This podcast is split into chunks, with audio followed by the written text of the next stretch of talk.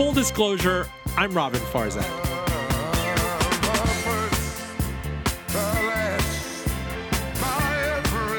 Everything we do starts with the concept of we're effectively educators. Hey, if you want to do it yourself, it takes a little bit of work and it takes a lot of discipline, and you have to understand what's going on and all the distractions that will lead you astray. Hey, one of the fortunate byproducts of the financial crisis was the rise of that voice. That would be Barry Ritholtz, wealth manager, columnist, perhaps the most accosted man on the Long Island Railroad. He's all over radio and TV. You've read him in the Washington Post and on Bloomberg. His asset management shop is growing like a fungus. You know, Barry can't get enough your love. Stay with us. Full disclosure is made possible by the support of Elwood Thompson's, the best market in Virginia. At the very top of Carytown, you'll see me on Indian Wednesdays, the hot bar breakfast buffet with its vegan biscuit, uh, the great coffee. I just downed a, a, cold brew and it has me uh, spastic but feeling really optimistic. They are at elwoodthompsons.com and at the corner of Elwood and Thompson Streets, hence the name. Visit them. Joining us from Midtown Manhattan at NPR's New York City studio is none other than Barry Ritholtz, Chairman and Chief Investment Officer of Ritholtz Wealth Management. How are you, sir?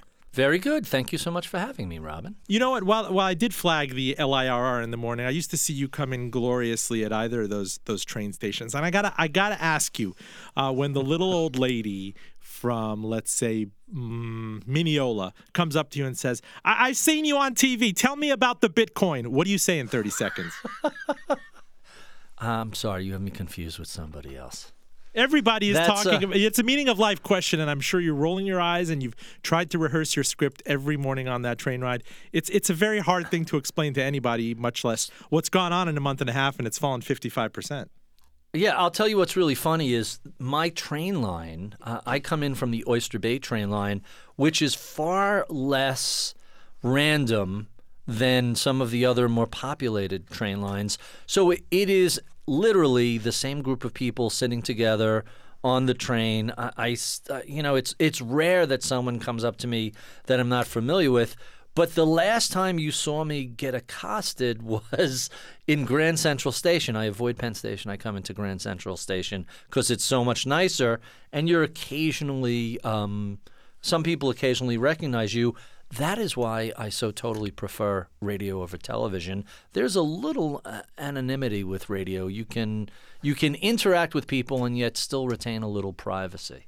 But you you exude your pores exude alpha. Even if I didn't know who you were, I'd see it was like that man is portable alpha right there. So get back uh. to Bitcoin. What the heck is Bitcoin? I've never talked about it on the show. I've been meaning to throw this meaning of life question at you. Used to be kind enough to take my calls when I lived in, in New York. We'd go out and you know have lunch or something, and I'd bounce these these themes and ideas and and show conceits off you. And I'm curious to see what you think.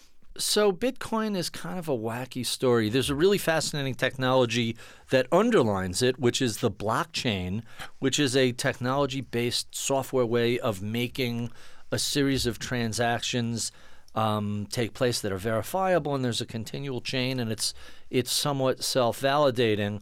Um, originally, the people behind Bitcoin liked the idea that it was independent of the government or the Federal Reserve, and it was it was sort of uh, a little bit of a gold bug. Hey, we're not involved with um, fiat currency or any of that. And as these things are wont to do, it got way out of hand. It ran from a couple of pennies to a couple of hundred bucks, which normally would be a re- fantastic return. And then it ran up to almost $20,000. And as of the recording of this, it's eight thousand and change. It's it's been cut by more than half.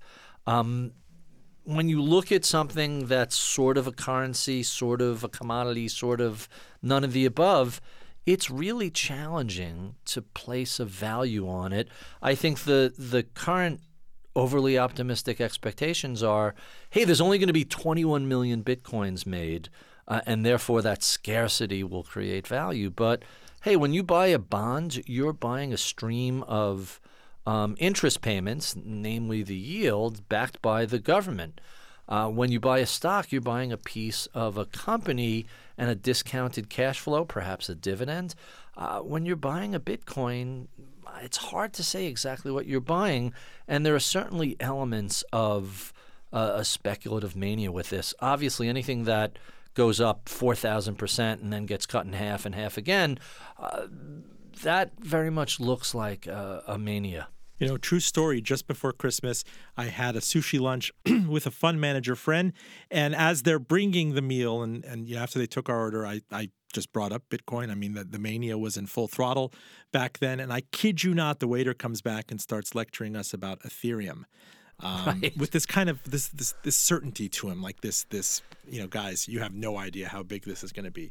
And I didn't so want to be you... a, I didn't want to be an idiot. I don't want to be a cocky, you know, one of these guys who then reports that to the Reformed Broker, like aha, contraindicator. But haven't you seen those stories? It happened to me in '99 at Schanley Palace in uh, New York City. It happened to what was it, Joe Kennedy with the shoe shine at Grand Central. Yes. Um, there's got to be something to be said for that. A hundred percent. So a couple, you know, I'm always looking for not the specifics of this company or that, but I'm looking for the whole meta specifics. What what are people saying? What is the overall gestalt of something? Because very often there's a lot of interesting sentiment evidence contained in, in when a lot of people start looking and saying at, at something in the same way. And you you put a finger on it. It's that certitude, that certainty that they know what the future looks like. And go back to, you mentioned the dot coms, go back to late 1990s.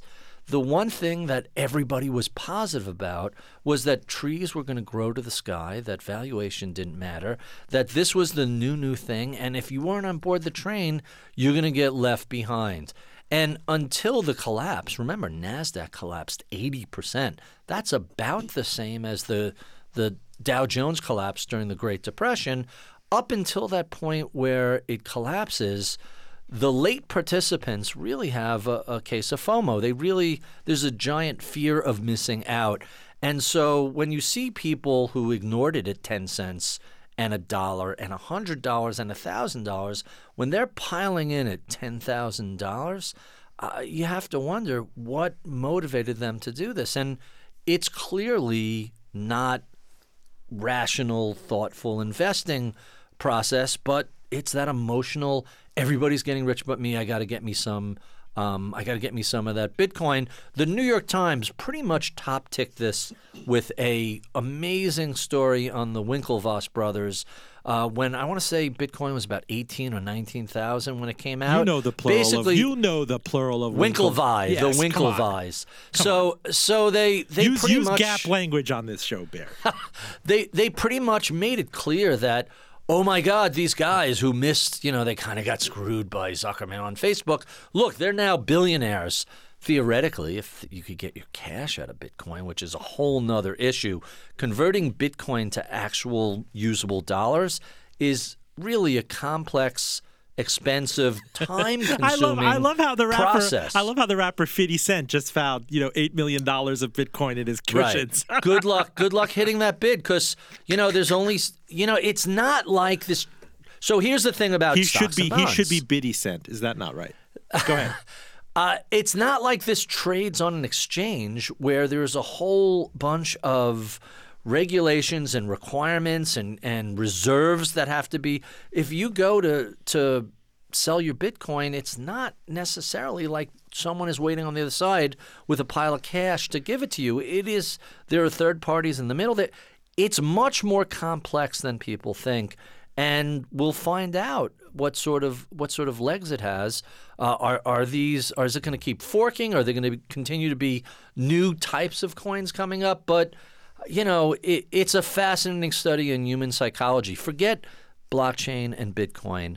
Look at how the humans behave around the thought of getting wealthy and the thought of somebody else getting wealthy. And I got to get into that. To me, that's what's the most fascinating thing about Bitcoin.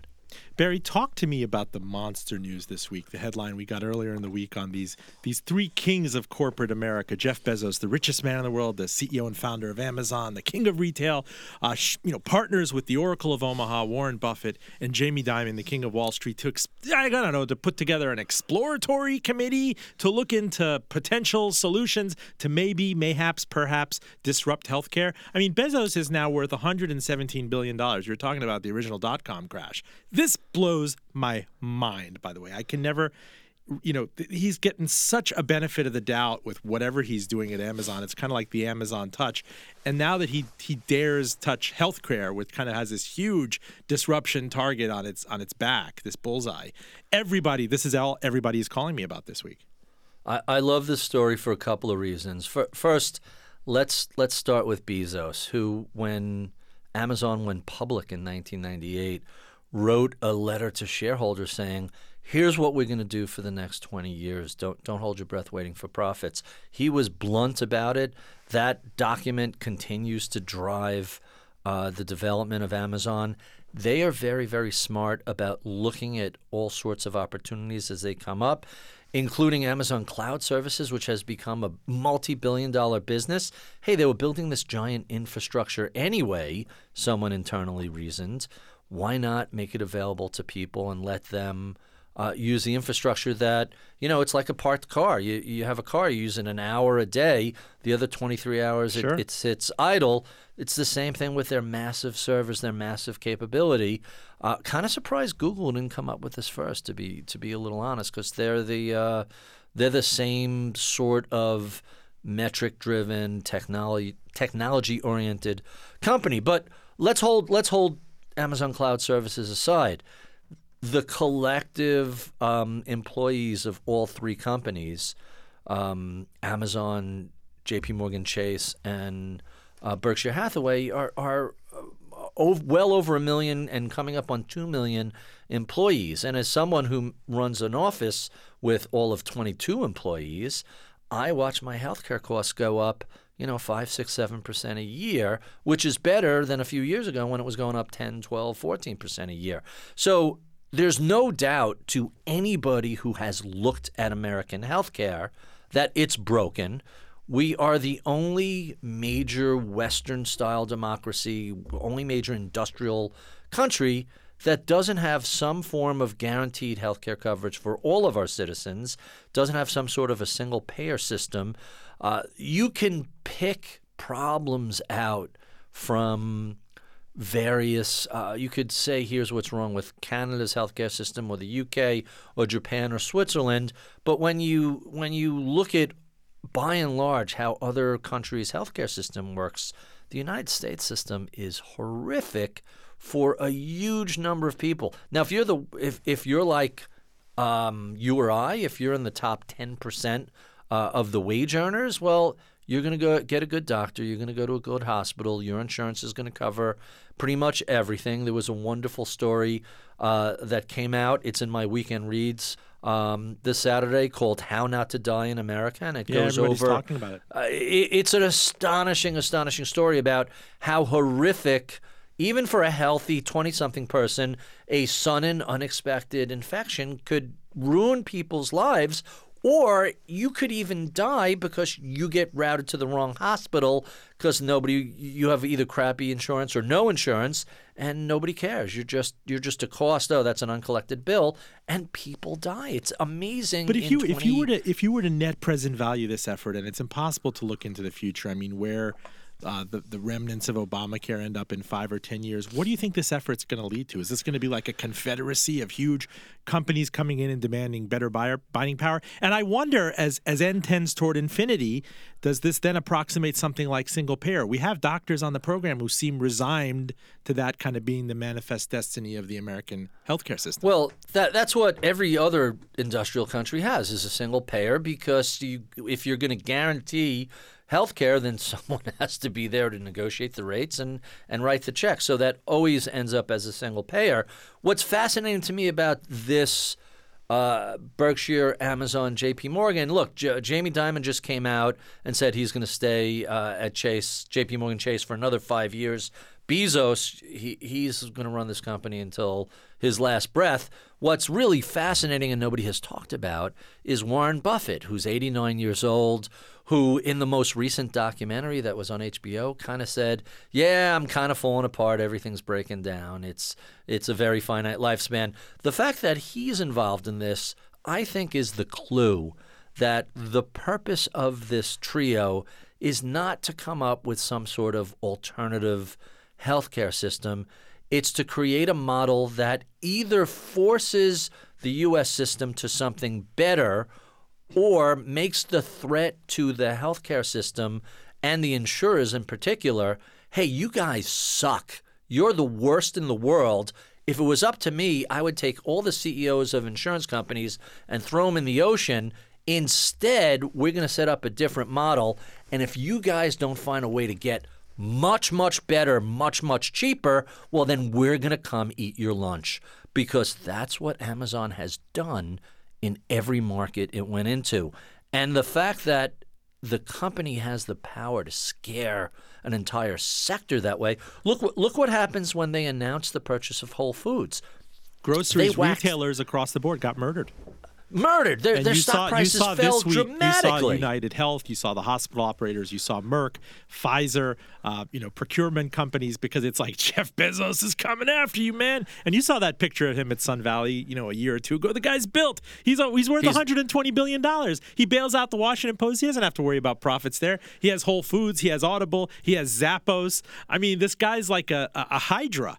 And I wonder yeah. to that extent. I mean you know, he doesn't do a lot of press. There is some degree of opacity in terms of what they do internally, and Wall Street gives them a long leash and a benefit of the doubt. Is there any low hanging fruit for them in terms of? I'm curious to, with what you're seeing as now as a business owner, and you know the seven or eight percent a year creep up. For example, do you think that he could? Immediately disrupt prescription drug pricing or, or kind of dock in the box, you know, 24 oh, much hour worse patient than that. care. What do you think's going to happen? Yeah. Oh, much worse than that. So first, for everybody who has long the various insurance companies that that took a slight fall on this announcement, just go back and look at the groceries. Just go back and look at any space that Amazon has entered. It's not, oh, here's a little turmoil, here's a little volatility for a week and it's over. Brace yourself for a couple of years of pain. Why is that? Because insurance companies in the United States, healthcare insurance companies, are horribly run they're filled with all sorts of overhead. They're very fat. They engage in all sorts of horrific behavior. Remember, until Obamacare killed it, rescission was a common practice of insurance companies. Oh, you have an expensive cancer and you have health care? Well, we've decided we're not going to cover you. Best of luck with the funeral. So I think Bezos, for not merely a business purpose, but I think as a a little noblesse oblige, a little corporate responsibility has basically taken the largest sector of the U.S. economy. Um, when you look at the total number of employees and the total money that's spent, and, and has basically said, You guys suck. I'm putting you on notice. If you don't get your acts together, I will destroy you. That's how I interpreted what Bezos and Buffett and Dimon did. It'll be interesting to see what the insurance companies do in response, how fast or slow they start cleaning their act up.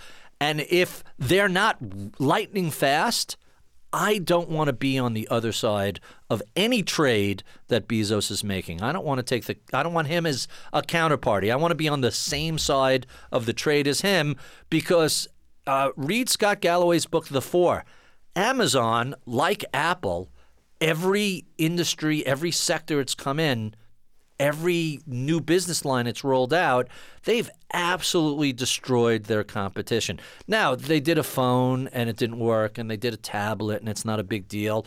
And Bezos has come out and said, we need to fail more. We need to try more things, see what works, and we'll keep iterating. And what works, we'll keep doing. And what doesn't work, we'll move beyond. So he's not the sort of guy who plays it safe and says, let's not try that because it's a black eye if it doesn't work. He's like, no, try more. Keep throwing stuff up against the wall. Whatever doesn't work, we'll forget about.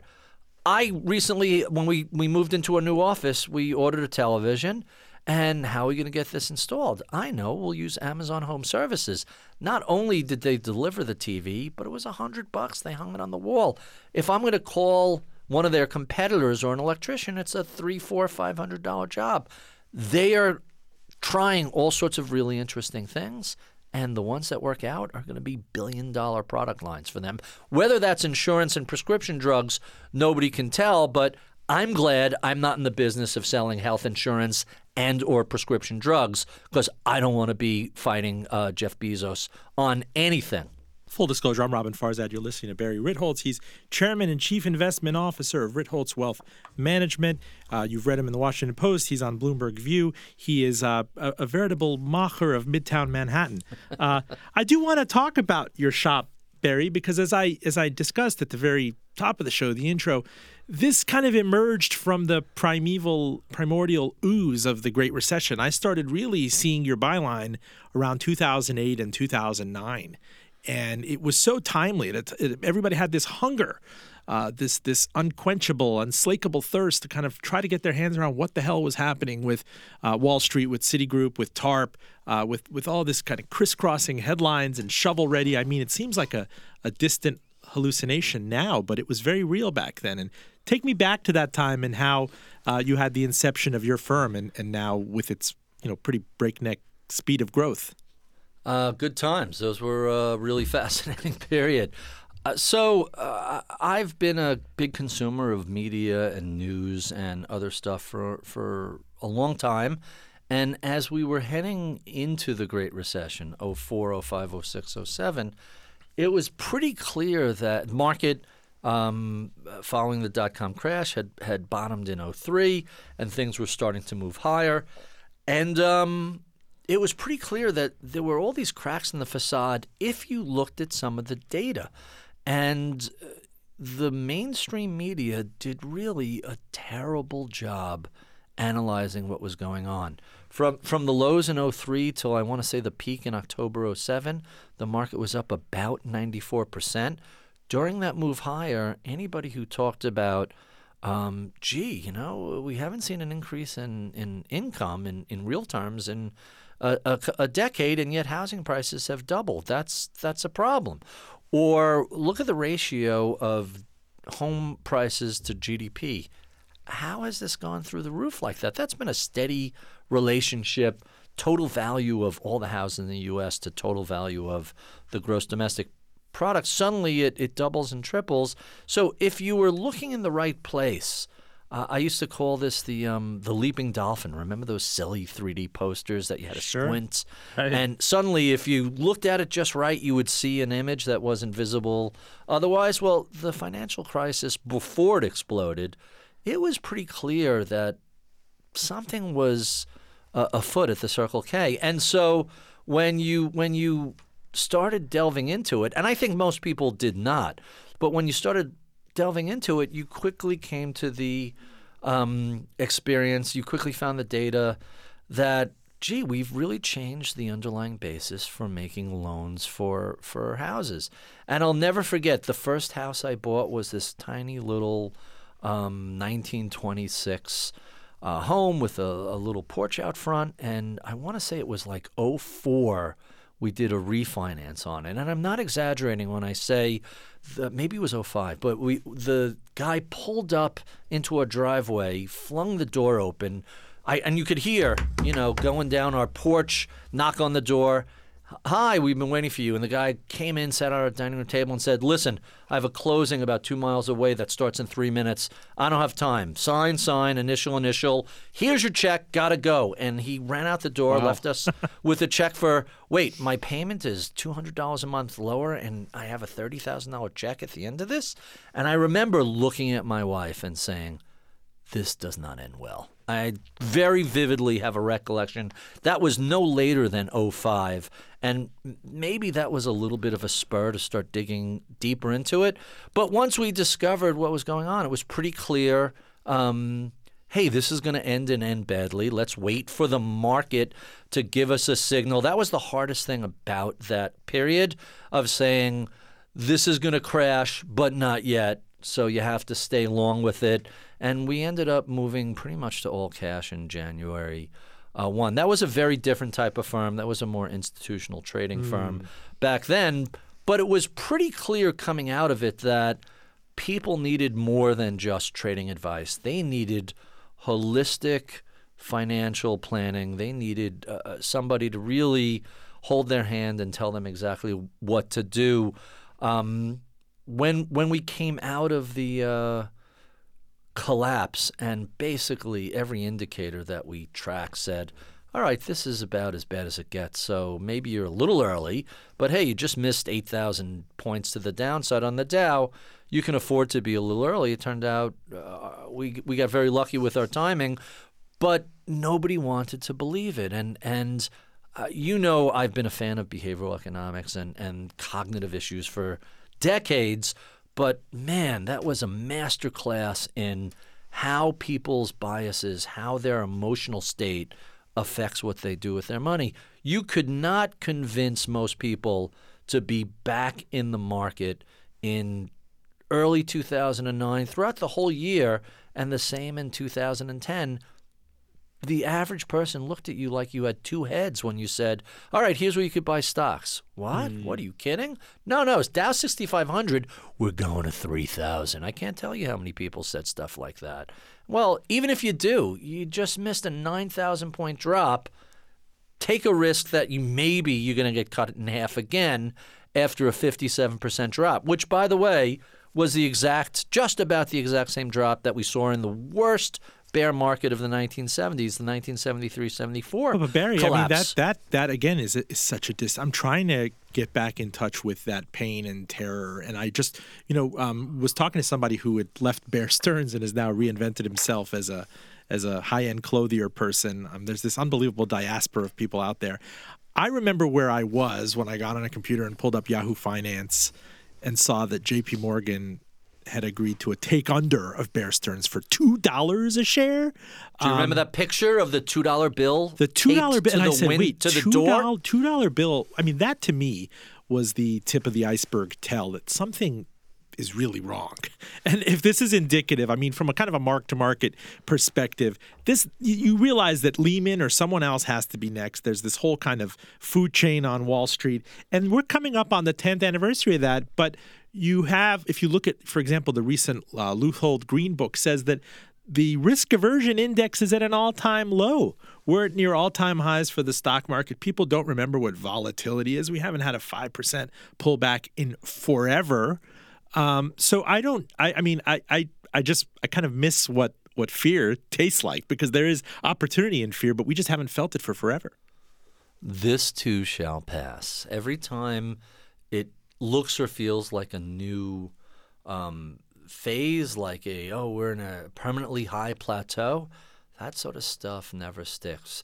Markets are rarely at fair value. The only time they're they're sort of fairly valued is when they're blowing through fair value to the upside or when they're crashing through fair value in the midst of a collapse. And so people don't understand average is really abnormal. You're usually either expensive or cheap. And people have a hard time wrapping their heads around.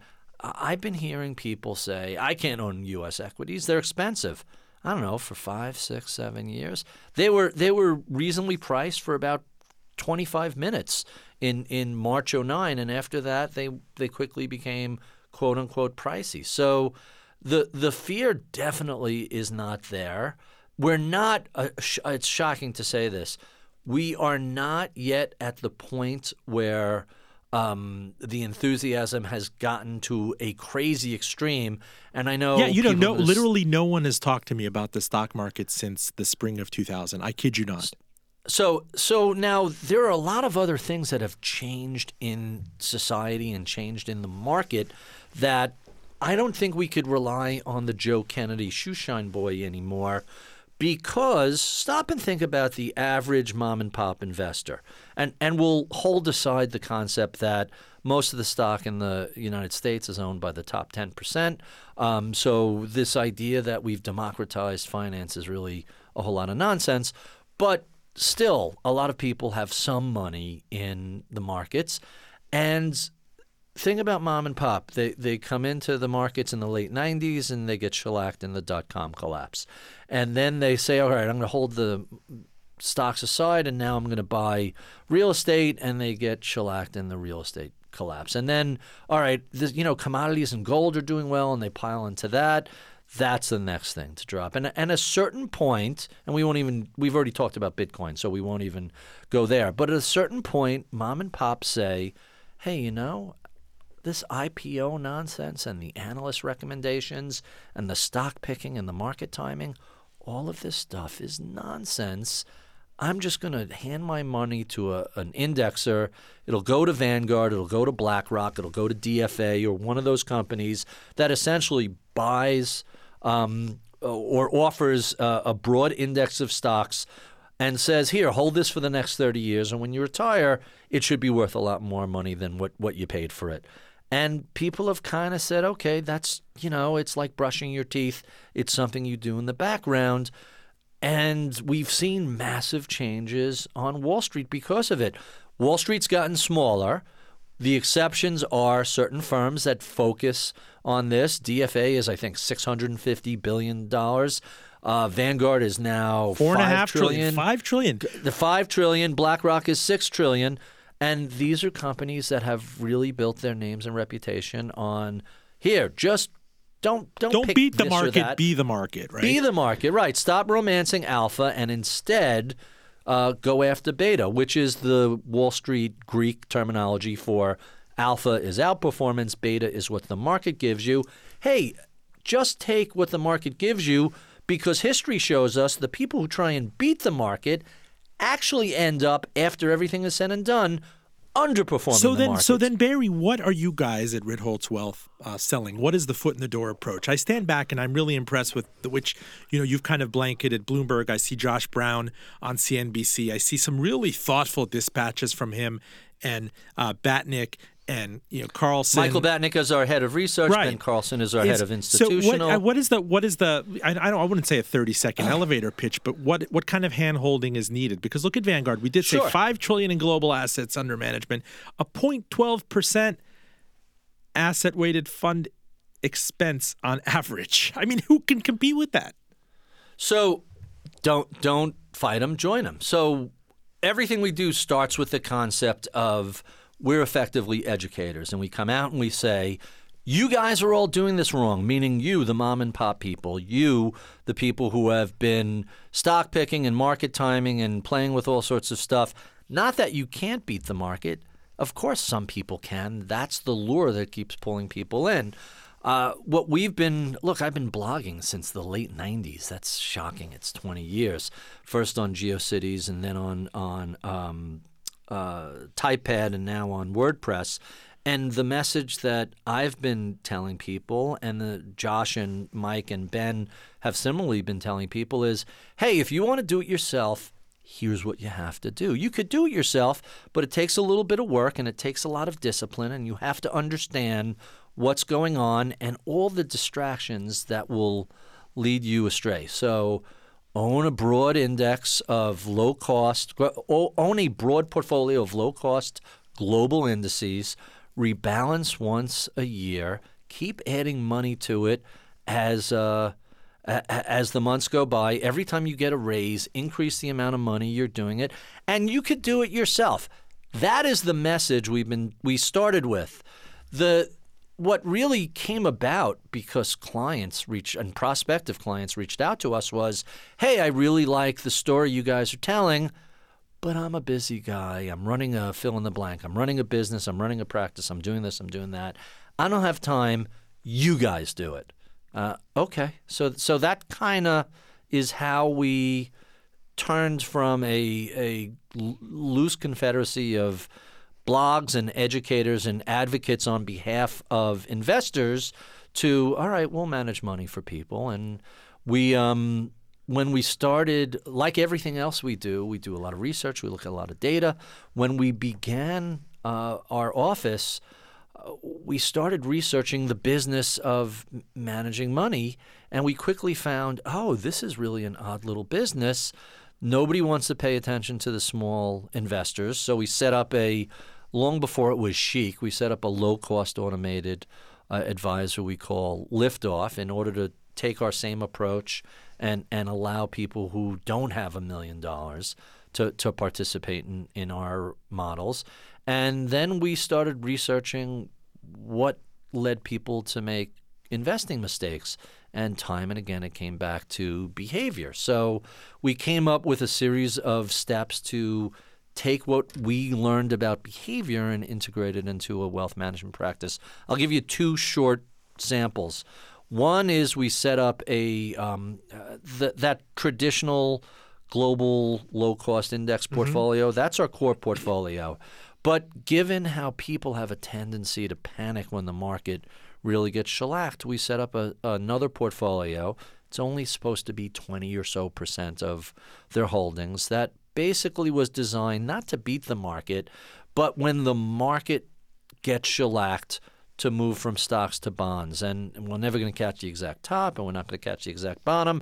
But if we were to see another 08, 09, the goal is to miss 60, 70, 80% of that collapse. The purpose of that is so that people leave their main portfolio alone.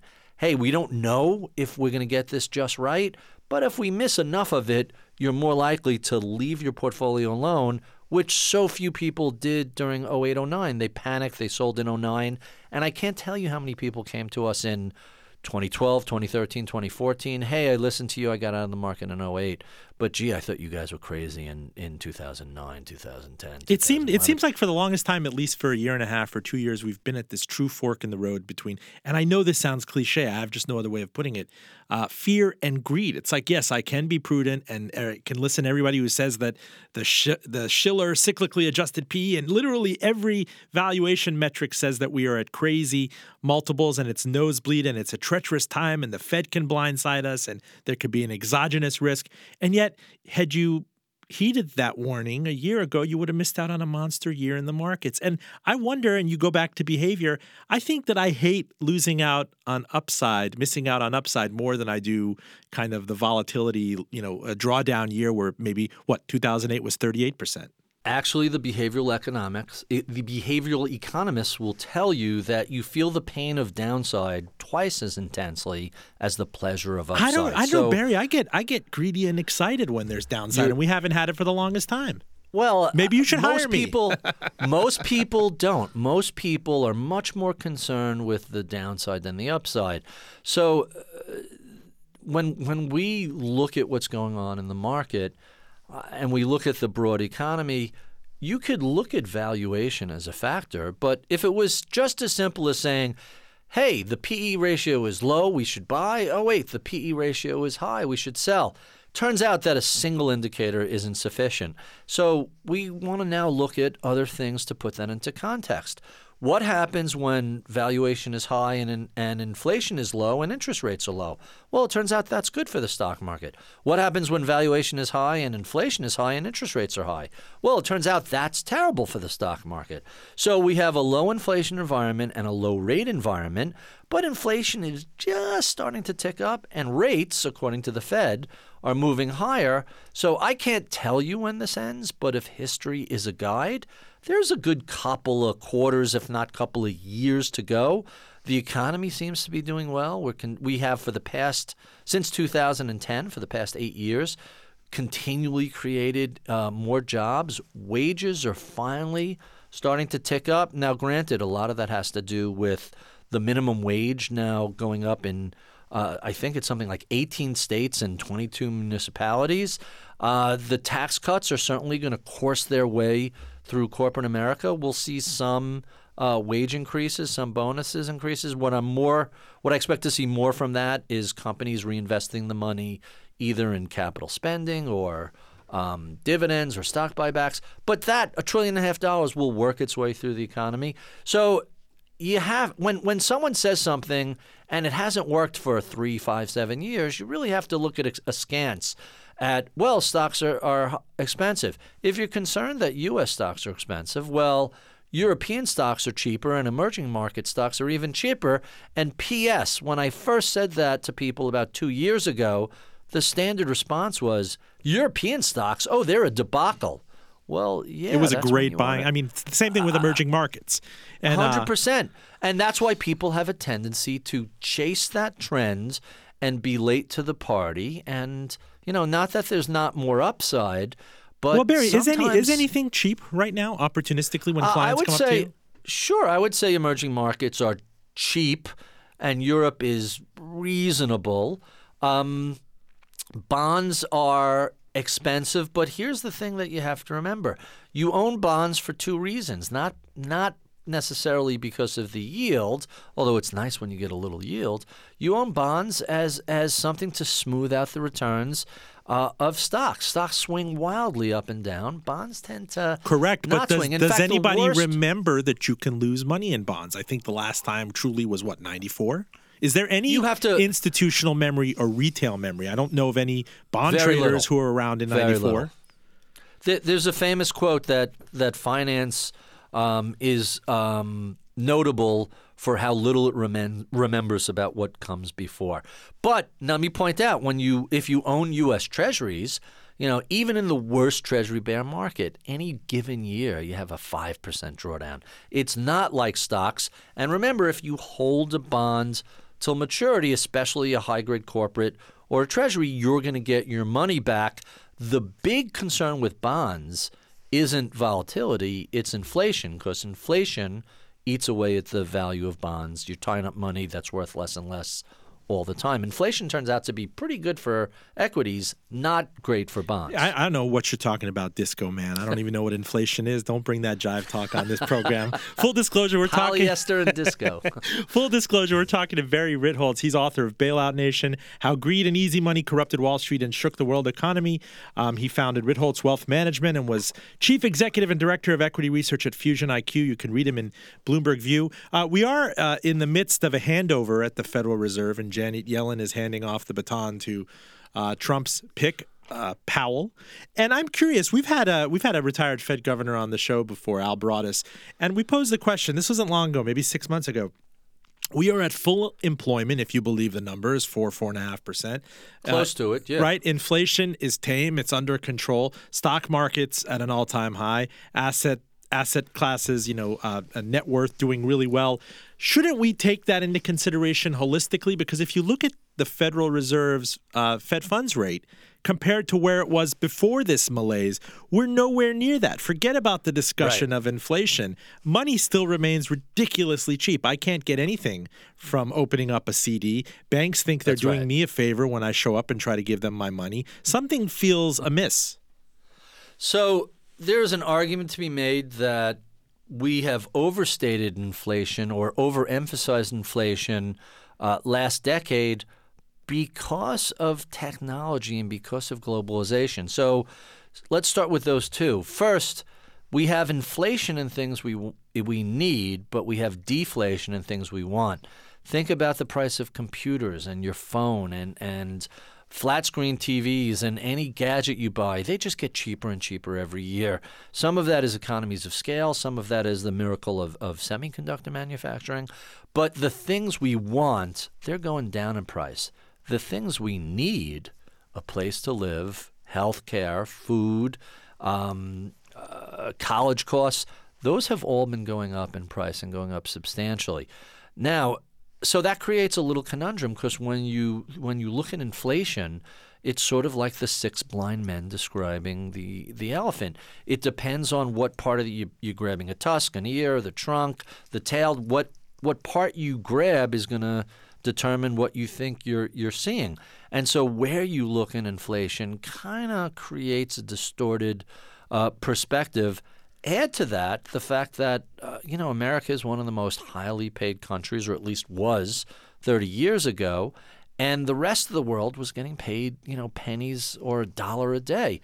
That labor arbitrage, meaning well, we're going to build this someplace else where the labor is cheap, and then we're going to send it to America where they have all this discretionary money to, to buy it. That has put a cap on increased salaries in the U.S. for the past three decades, but it's helped raise countries like Vietnam and China and India and Turkey and parts of South America. Their wages have all gone up significantly.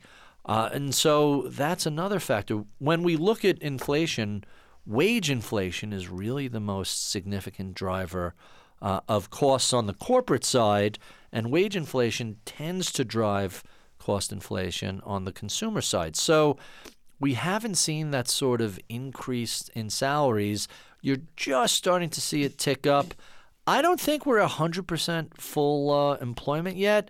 You still have plenty of people who left the labor force, lots of people working part time, and lots of people working in jobs that aren't necessarily what they were trained for, not their expertise after the financial crisis. Folks took a job just to have any job. So there is some uh, upside uh, for labor. We can still see some more, uh, the unemployment rate go down. And one of the things we track that we really pay attention to uh, in that space is labor mobility. How often do people switch jobs? Uh, that's usually a sign that they're confident in the economy, they're confident um, that their circumstances are good, and that somebody else is willing to pay them more money to leave a stable situation and, and start a new a new gig. And so. Uh, the, the labor market is in flux. It's really changed significantly from where it was 10 and 20 years ago. And I think that's part of the reason why the Fed has had such a hard time forecasting inflation and really understanding this economic recovery. It's not like the Fed understood what we got into in the first place. If you go back and look at the FOMC minutes throughout 2006 and 2007, nobody saw the freight train. Yeah, they were completely blindsided by it. It was it, there have been uh, Fed uh, minutes released where people are laughing and joking, and you know, literally, uh, you could count the number of times that that they were laughing. They were wholly unaware of what was coming down the the railroad tracks at them. You know, economists as a group, by and large, miss what was coming. There are exceptions. Reinhart and Rogoff, to to name two, who really saw this coming January 08. Uh, they were talking about uh, what a credit crisis looks like. And that's the fascinating thing. Most economists use the normal recession recovery cycle as their frame of reference. That's the data set they use. But they were using the wrong, you know, they were playing the wrong game. They shouldn't have been looking at regular recessions. They should have been looking at, hey, what happens during a, a, a financial crisis where credit freezes? That was the proper data set, and they only discovered that error years too late. It, it they were way way behind the curve. Um, not not a surprise. You know, every profession has a tendency to have their own lingo and their own favorite data sources and their own favorite analytical models. Their models simply were not prepared for a credit crisis. Well, Barry, in the seven or eight minutes that we have left, you know, in the immortal words of uh, the DJ at um, Sunshine Skateway in North Miami, it no longer exists. But we're going freestyle, free skate. You tell me okay. what's on your mind. You tell me what is being short shrifted in the press, maybe something you're about to write. Have at it. Oh, sure. There's so much stuff to talk about. So uh, I'm fascinated by a lot of the things that have been changing in the economy, in technology and and in society. Uh, and I'm also fascinated by the media coverage of all the above. You know, uh, a number of people have have pointed out, uh, notably uh, Steve Pinker of Harvard, that there has never been a better time to be a human being alive on this planet. The, the amount of wars are at their lowest level. The amount of uh, literacy is at its highest level. Um, starvation and slavery is literally at the lowest level ever in human history. Uh, there are lots of terrible diseases, but if you were going to get a disease, well, now is the time to get it as opposed to 50 or 100 years ago. And yet, we don't perceive that because the way we evolved was to notice the bad stuff, to notice the threats. Hey, go back a couple of millennia uh, humans who didn't notice threats, well, they didn't stick around long enough to have progeny. Uh, those who were a little skittish and jumped at every possible threat, uh, they might have had a number of false positives, but they hung around long enough to reproduce and, and pass those traits on. So uh, that that sort of stuff is fascinating, and we just don't see it. Uh, I'm I'm a fond of, of saying, you know, always prepare for the worst, but hope for the best, and I think that will s- put you in good standing both for your portfolio and your day to day life. What about the volatility in D.C., the fact that you cannot tune out this president or his coterie? I mean, I, I look at the, the headlines with OPIX this morning, you know, it's Thursday morning, and it's like the gang that couldn't plot straight. So yeah, th- this uh, I'm I'm fascinated by that. I'm I, I, find it kind of amusing, but there are two key things to remember about this, and these are both really important points. As we saw in in 2017, political volatility has nothing whatsoever to do with market volatility. You had an all-time high in political volatility in 2017. You you have to go back to you know wartime World War II to see that sort of crazy politics in the media and everything else, and yet the market couldn't have been more placid. It just went higher every month, and it there wasn't explosive moves higher. It just gradually marched higher. The the S and P was up almost twenty percent last year, a little more if you include dividends, and very very few days where it was up one percent or more. It was just a real gradual process. We have a tendency to confuse um, presidents with economies, and we have a, a tendency to confuse politics with markets.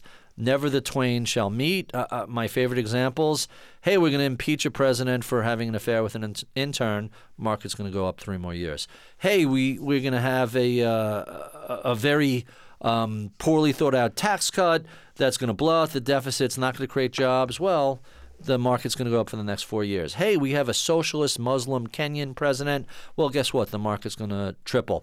And now we have this president who you know, if you look at the Never Trumpers, he's unfit. He's uh, he's a problem. He doesn't have an attention span. Uh, but we just passed a trillion and a half dollar tax cut. That has a tendency to drive the markets higher. So separate politics from your investing. Number one, and number two. Hey, if you want to tune out the noise, it's really easy to do. Don't watch Fox or CNN if you're on Twitter, put in your blocked words, Trump or MAGA. Um, and basically, you don't have to get drawn into the nonsense. Say what you will about Trump, he is a entertaining, fascinating guy. Whether you think of that as a supporter or whether you think he's a dumpster fire, it is the sort of car crash that you can't avert your gaze from. And it's fascinating. So you have to make a decision hey, do I want this noise in my life every day or not? I find it astonishing to watch. So it's a car wreck I can't avert my gaze from, but I never allow what's taking place in DC to affect me. In fact, the very first column I did for the Washington Post in 2011 was here's why you should never mix politics and investing. And I think that advice is as true today as it was back then. Barry Ritholtz, repeat guest on this show. I cannot throw enough PDA at you. I'm proud of you. I'm proud of what you guys have built. Uh, I, I knew you back when you were kind of emerging from the obscurity of TypePad and whatever the heck it was back in 08 or 9. Thank you so much for joining us. Thank you for having me. Full disclosure our engineer is Mr. John Valentine. Special thanks to NPR New York. Find us and like us on NPR One and on iTunes at FullDRadio.com. On Twitter, we're at Full D Radio, Facebook.com slash Full D Radio. Ask about sponsoring. Of course, you can ask. Hey, listeners, you're the first, the last, my everything. I'm Roben Farzad, back with you next week.